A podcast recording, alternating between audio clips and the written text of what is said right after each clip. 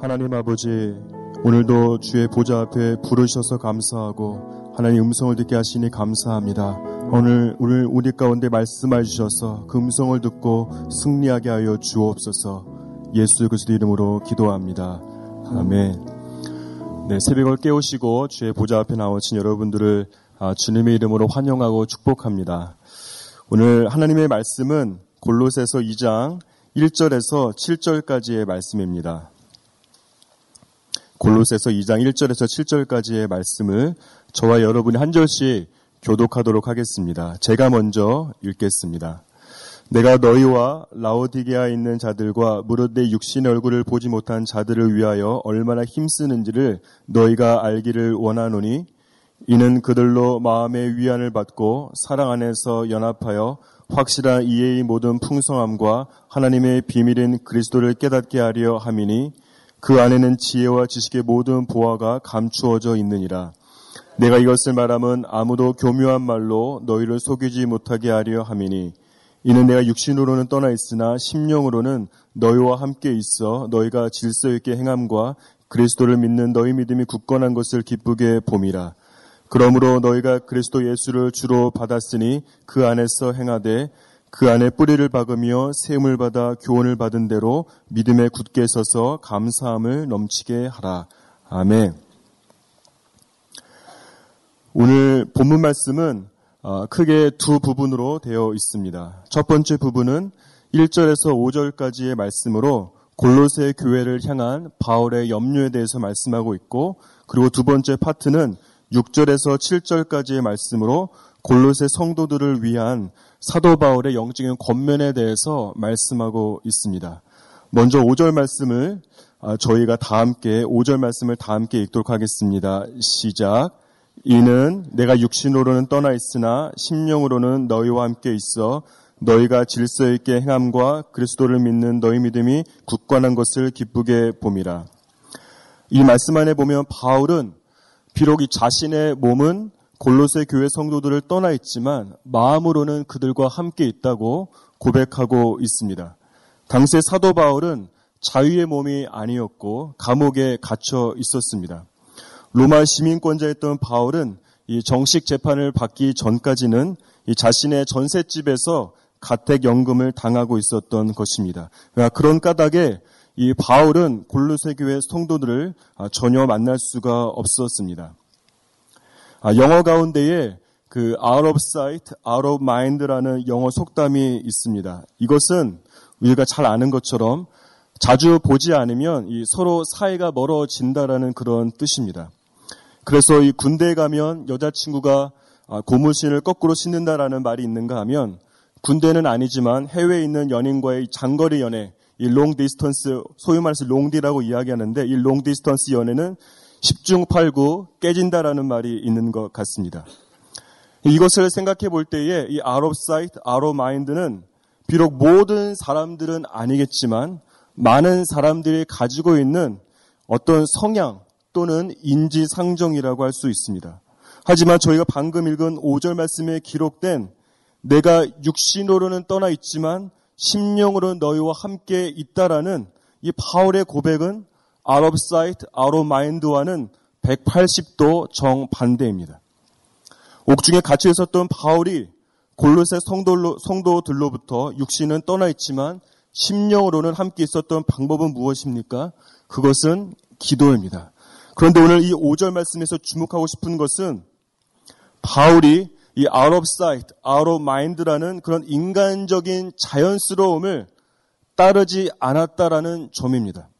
사실 그런 육신의 성향을 따르는 것이 자연스럽고 편하고 이에 대해서 그 누구도 무엇이라고 비난하지 않음에도 불구하고 바울은 그런 거부하기 힘든 육신의 흐름을, 육신의 자연스러움을 역행한 것입니다. 여러분, 영성은 무엇입니까? 어떻게 정의할 수 있습니까? 영성은 역행하는 것입니다.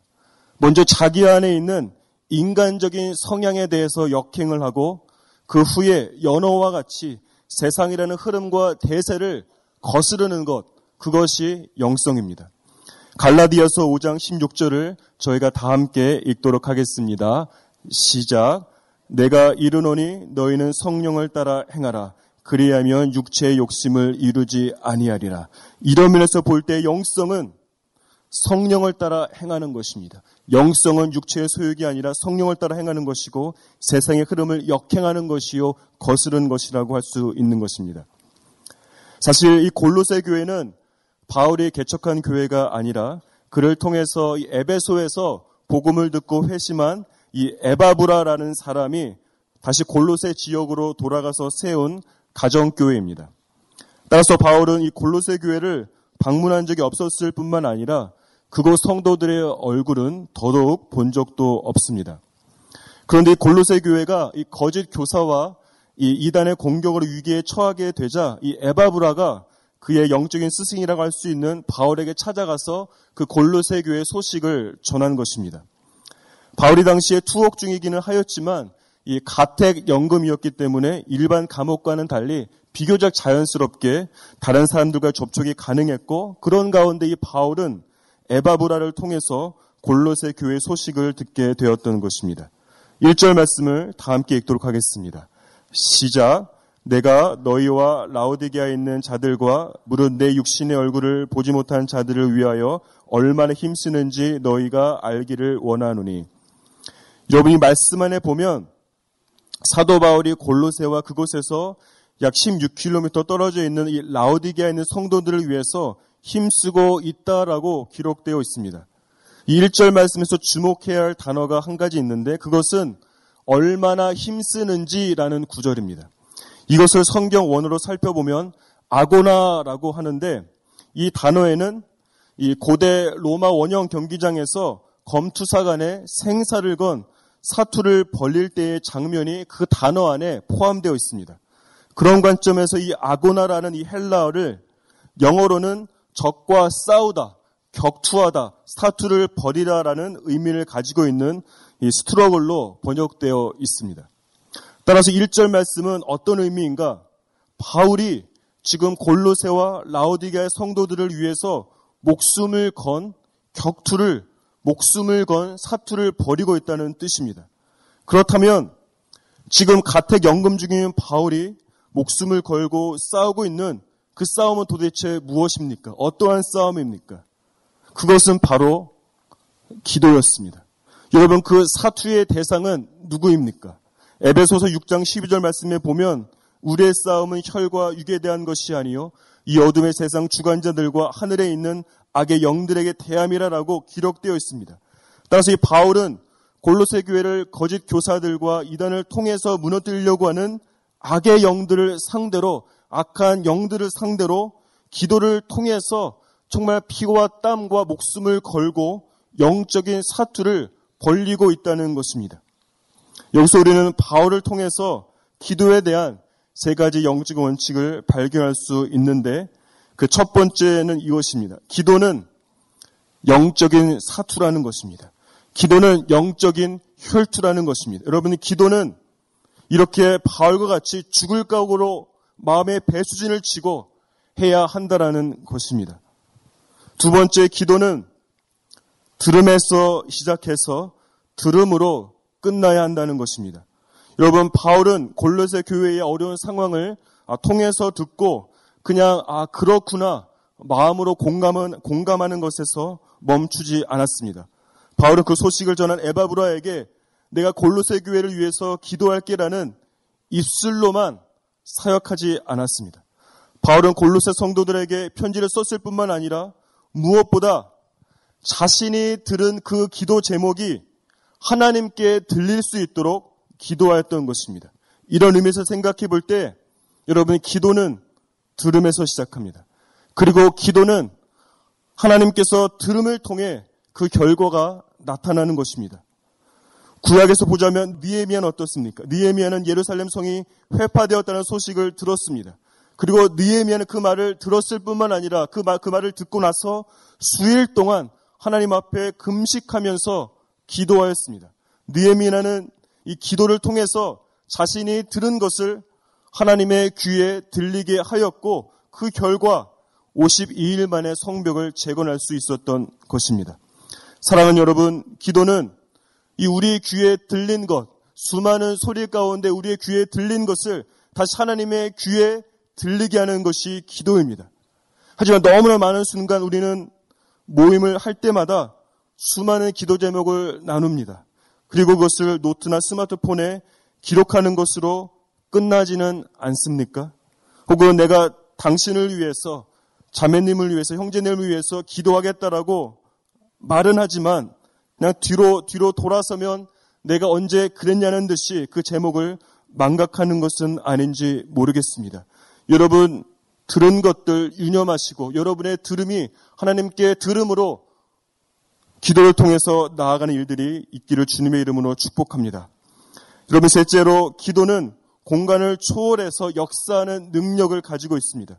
여러분 당시에 바울은 로마에 있는 자신의 전셋집에서 가택연금을 당하고 있었습니다.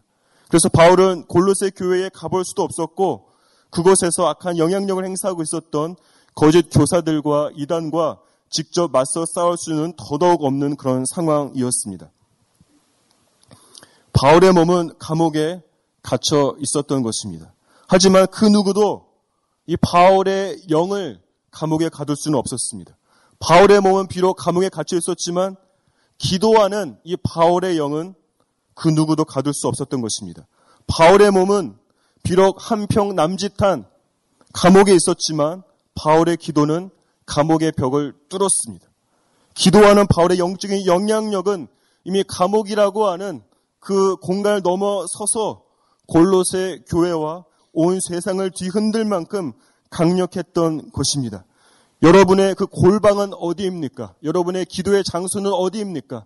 여러분 한 평 남짓하고 조그만 공간이라고 할지라도 여러분 그곳에서 기도할 때에 여러분의 영향력은 온 세상을 뒤엎는 강력한 영향력이 될 것임을 믿으시고 나아가신 일들이 있기를 주님의 이름으로 축복합니다.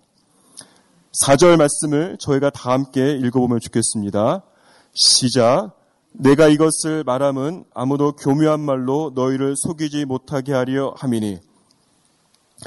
당시 이 골로새 교회를 침투한 이단 사상은 크게 세 가지로 살펴볼 수 있습니다. 첫 번째는 영지주의입니다.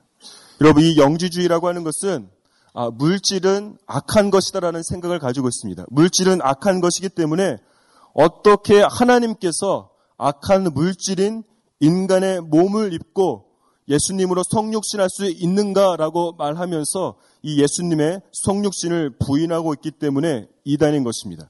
두 번째는 유대교적인 율법주의입니다. 이것은 육체의 할례와 이 음식의 규례를 결정한 율법을 준수해야만 구원을 받을 수 있다라고 하는 거짓 가르침입니다. 세 번째 이단은 천사 숭배로서 이것은 하나님과 사람 사이의 중보자인 천사를 숭배해야 한다는 어, 억지 주장이요 이단적인 주장입니다. 여러분 이런 이단적인 가르침에 대해서 바울은 골로새 교인들이 속아 넘어가지 말 것을 우리가 방금 읽은 4절 말씀에서 강조하고 있는 것입니다. 그리고 속아 넘어가지 않기 위한 방법으로 4절 말씀에 기록된 것이 있는데 그것이 바로 이것이 의미하는 것입니다. 그렇다면 그 방법이 무엇인지 2절에서 3절까지의 말씀을 저희가 다 함께 읽도록 하겠습니다. 시작. 이는 그들로 마음의 위안을 받고 사랑 안에서 연합하여 확실한 이해의 모든 풍성함과 하나님의 비밀인 그리스도를 깨닫게 하려 함이니 그 안에는 지혜와 지식의 모든 보화가 감추어져 있느니라. 여러분 은행에 가게 되면 그 위조 지폐를 감별하는 여러 가지 방법이 있다고 합니다. 예, 그 중에 가장 기본적인 방법은 이 손의 촉감을 이용하는 것입니다. 그럼 미국 이 달러를 예로 들자면 이 진짜 지폐는 위조 지폐에 비해서 용지가 굉장히 얇습니다. 그리고 이 잉크로 인쇄된 부분에 이 아주 볼록한 느낌이 있기 때문에 그 촉감의 차이로 위폐를 감별해낼 수 있다고 합니다. 그런데 우리가 이 얼핏 생각하면 우리가 위조 지폐를 잘 감별할 수 있기 위해서는 위조 지폐의 특징이나 제작 과정 등을 잘 파악하는 것이 중요할 것 같지만 그럼 무엇보다 중요한 것은 무엇인지 아십니까? 이 손의 촉감을 통해서 이 손의 촉감을 이용해서 위조 지폐가 아니라 진짜 지폐를 될 수 있는 한 많이 만져보는 것이 굉장히 중요하다라고 합니다. 그렇게 되면 이 진짜 집회의 느낌을 손의 촉감을 통해서 경험하고 정확히 알고 있기 때문에 손으로 만지기만 하면 위조 지폐를 그 만지는 즉시로 감별해 낼 수 있는 것입니다.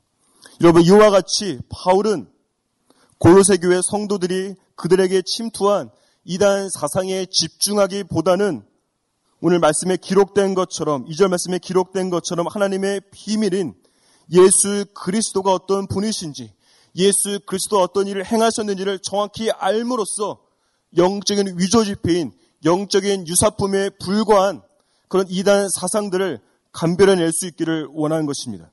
같은 맥락에서 볼 때에 여러분 바울과 아세라와 수많은 여러분 우상이 있었던 하나님의 유사품이 많았던 구약 시대에 호세아 선지자는 이렇게 고백했습니다. 이스라엘 백성들에게 호세아 6장 3절에서 그러므로 우리가 여호와를 알자 힘써 여호와를 알자라고 말씀하고 있는 것입니다. 여러분 우리의 삶 가운데 가장 중요한 것은 하나님과 유사한 것들에 집중하는 것이 아니라 하나님을 정확히 알므로써 하나님 이외의 것들로 이단 사상과 가른침으로 우리를 공격하는 것들을 분별해낼 수 있는 그런 영적인 감별력이 우리 가운데 있어야 되는 것입니다. 사랑하는 여러분, 여호와를 힘써 아시기를 주님의 이름으로 축복합니다.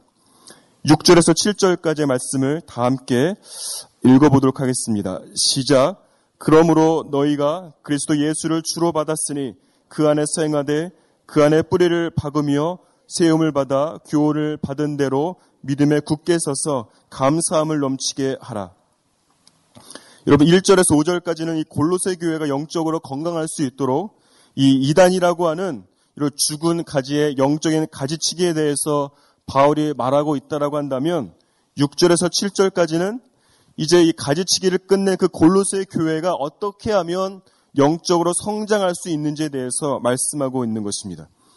그런데 이 두 부분이 6절 서두에 기록된 그러므로라는 접속사로 연결되어 있는 것을 발견할 수 있습니다. 여러분이 그러므로라는 접속사를 통해서 알 수 있는 것은 무엇입니까? 여러분 영적인 성장에는 반드시 영적인 가지치기가 선행되어야 한다는 점입니다.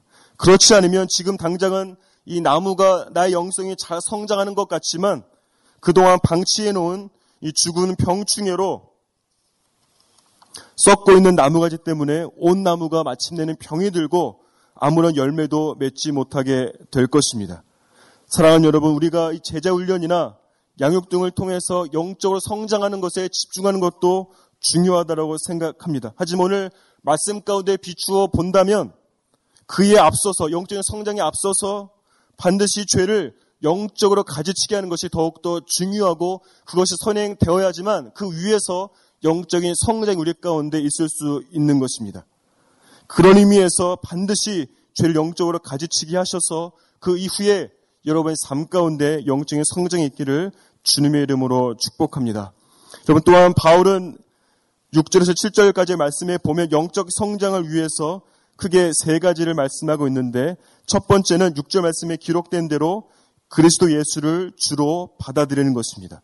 두 번째는 예수 그리스도 안에 뿌리를 박는 것이고 세 번째는 그 그리스도 위에 세움을 받는 것이고 마지막으로는 교훈을 받은 대로 믿음에 굳게 서는 것입니다.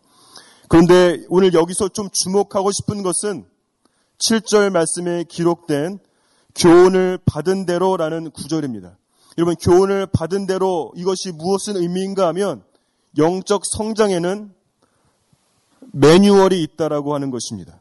영적 성장에는 매뉴얼이 있는 것이고 이 매뉴얼대로 행할 때에만 우리가 영적으로 자라날 수 있다라고 하는 것이 7절 말씀에 기록된 교훈을 받은 대로라고 하는 이 구절에 함축된 의미입니다. 우리 구약 출애굽기 39장 32절 말씀을 저희가 다 함께 읽어보도록 하겠습니다. 시작. 이스라엘 자손이 이와 같이 성막 곧 회막의 모든 역사를 마치되 여호와께서 모세에게 명령하신 대로 다 행하고 여러분 이 말씀 뒤에 부분이 중요합니다. 여호와께서 모세에게 명령하신 대로 다 행하고 이 말씀 안에 보면 모세는 하나님의 성전의 성막을 지을 때에 자기 임의대로 혹은 세상적으로 유행하는 이 건축 스타일을 쫓아서 짓지 않았습니다. 여러분 모세는 여호와께서 모세에게 명령한 대로 여호와께서 보여주신 대로 여호와의 매뉴얼을 쫓아서 하나님의 매뉴얼을 쫓아서 성막을 건축한 것입니다. 그때의 결과는 무엇입니까? 우리 출애굽기 40장 33절 후반부에서 34절까지의 말씀을 다 함께 읽어보도록 하겠습니다. 시작. 그는 또 성막과 재단 주위들의 포장을 치고 뜰문의 휘장을 다니라. 모세가 이같이 역사를 마치니 구름이 회막에 덮이고 여호와 영광이 성막에 충만함에 이 말씀 안에 보면 모세가 여호와께서 모세에 명령하신 대로 여호와의 매뉴얼대로 하나님의 매뉴얼을 따라서 성막을 건축하자 오늘 말씀에 보았던 것처럼 그 위에 여호와의 영광이 충만하게 임하였다라고 기록되어 있습니다. 여러분 고린도전서 3장 16절에 보면 너희는 하나님의 성전이라고 기록되어 있습니다. 여러분 우리는 하나님의 성전입니다. 그러므로 모세가 지었던 성막과 같이 하나님의 성전이 우리 모두가 영적으로 성장하기 위해서 필요한 것은 무엇입니까? 먼저 그것을 위한 우리 영적인 성장을 위한 하나님의 매뉴얼의 존재함을 반드시 알아야 합니다. 그리고 그 매뉴얼을 존중하고 충실하게 따라갈 때에만 우리가 영적으로 성장할 수 있고 오늘 말씀에 보았던 것처럼 매뉴얼을 따라서 영적으로 성장할 때에만 우리 위에 여호와의 영광이 충만하게 임하는 것입니다. 하지만 우리의 신앙생활을 보면 우리가 영적으로 빨리 성장하고 싶은 열망이 너무나도 커서 하나님의 매뉴얼대로 하지 않고 지금 하나님의 매뉴얼대로 본다면 인내를 배워야 되고 용서를 배워야 되고 원수를 사랑하는 것 등을 배워야 하는 그런 타이밍에도 불구하고 빨리 잘하고 싶은 열망 때문에 그냥 사랑과 용서와 인내 이런 것들을 배우는 것이 어렵고 힘들어서 그냥 포기해버리고 성장하고 싶은 마음 때문에 성령의 은사를 받아서 그냥 한 번에 성장하려고 한다면 우리는 절대로 영적으로 성장하지 않게 될 것입니다. 영적 성장에 성장을 좀 보일지라도 반드시 문제가 있고 넘어지는 일들이 반드시 있을 것입니다. 여러분 중학교 예를 들자면 이런 것입니다. 중학교 1학년 수학을 마스터하지 못한 사람이 고등학교 3학년 수학을 풀 수 없을 없을 뿐만 아니라 그 다음 과정으로 진학하지 못하는 것과 같습니다. 그래서 우리가 영적으로 성장하기 위해서는 하나님의 매뉴얼을 쫓아서 하나님의 시간과 방법과 하나님의 훈련 스케줄을 따라서 그 매뉴얼을 우리가 파악하고 그 매뉴얼을 쫓아서 하나하나 성장해 나아가는 것이 주님께서 원하시는 것이고 그 이후에 우리 위에 여호와 영광이 반드시 임할 것입니다. 그러한 일이 우리 가운데 있기를 주님의 이름으로 축복합니다. 말씀을 맺도록 하겠습니다. 사랑 여러분, 영성은 인간적인 자연스러움을 거스르는 것이고 세상과 육신의 흐름을 역행하는 것입니다. 그런 역행이 여러분들 가운데 있기를 주님의 이름으로 축복합니다.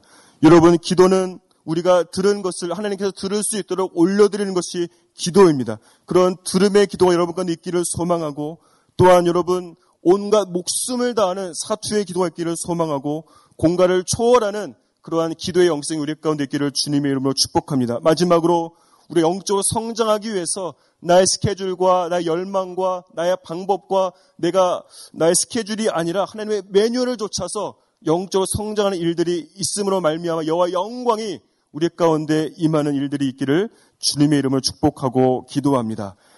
제가 기도하도록 하겠습니다. 하나님 아버지 감사합니다. 오늘도 주의 보좌 가운데 불러주시고 하나님의 마음이 무엇인지 계시하셔서 감사합니다. 하나님 우리가 들은 것들이 우리의 귓가에만 멈추지 아니하게 도와주시고 우리의 마음 가운데 심겨지고 우리의 마음에서 우리의 삶으로 드러나는 일들이 우리 가운데 일어나게 도와 주옵소서. 그 주님을 찬양하고 송축하며 우리 주 예수 그리스도의 이름으로 기도합니다. 아멘.